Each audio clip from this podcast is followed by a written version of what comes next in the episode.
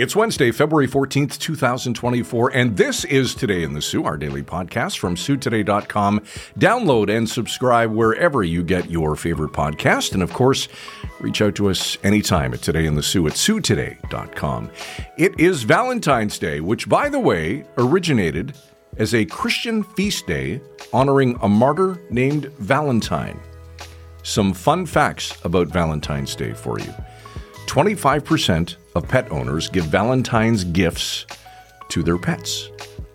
145 million cards will be exchanged today. Over 58 million pounds of chocolate and candy is purchased yearly, and teachers get more Valentines than anyone else.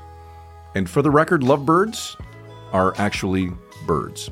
Uh, birthdays on this Valentine's Day of Romance include actor Freddie Highmore, who is 31, singer Rob Thomas of Matchbox 20 is 52, and magician Teller of Penn and Teller is 76. All right, straight to the uh, headlines on this Wednesday. The Sudbury City Councilor, who has been missing since January 27th, was sadly found dead yesterday. The OPP located the vehicle that Michael Vagnini was last seen driving on that day. Vagnini, who was 62 years of age, was located deceased a short distance from that vehicle. Detectives are in the preliminary stages of the death investigation, and at this time, foul play is not suspected. Two Soo men pleaded guilty yesterday to manslaughter in connection with the death of a man whose bound and gagged body was found wrapped in bedclothes at a Second Line West apartment two years ago. 45 year old William Ross and 39 year old Glenn Pelchett admitted that their actions on January 28th of 2022 contributed to the 53 year old man's death.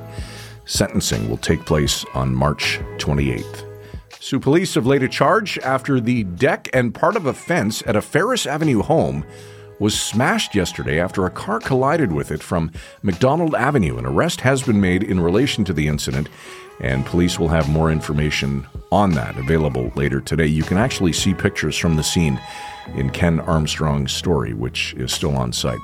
The number of passengers going through the Soo's airport saw a slight drop last month, due in large part to Sunwing pulling out and Porter reducing service to one flight daily for the month. In January, passenger levels were down just under 6% compared to January of last year. Now, the airport may not have Sunwing any longer, but I'll tell you what it does have a brand new barbershop. It's true, was in there over the weekend and, and saw it, so now you can get a little trim while you're waiting to board your flight. It seems that every year a ton of people from the Soo attend the annual Boots and Hearts concert every summer, and the full lineup has just been announced for the 2024 edition at Burl's Creek and Oro-Medonte. Top of the bill, Jason Aldean, Thomas Rhett, Cody Johnson in Midland, alongside Brothers Osborne and Carly Pearce.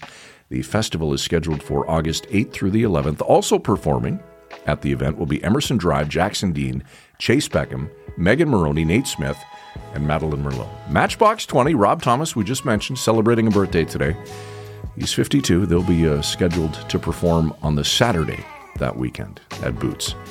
In sports, the Hounds on the road tonight in Sudbury, where you can guarantee there will be no love lost between these two. Game time set for 7 o'clock.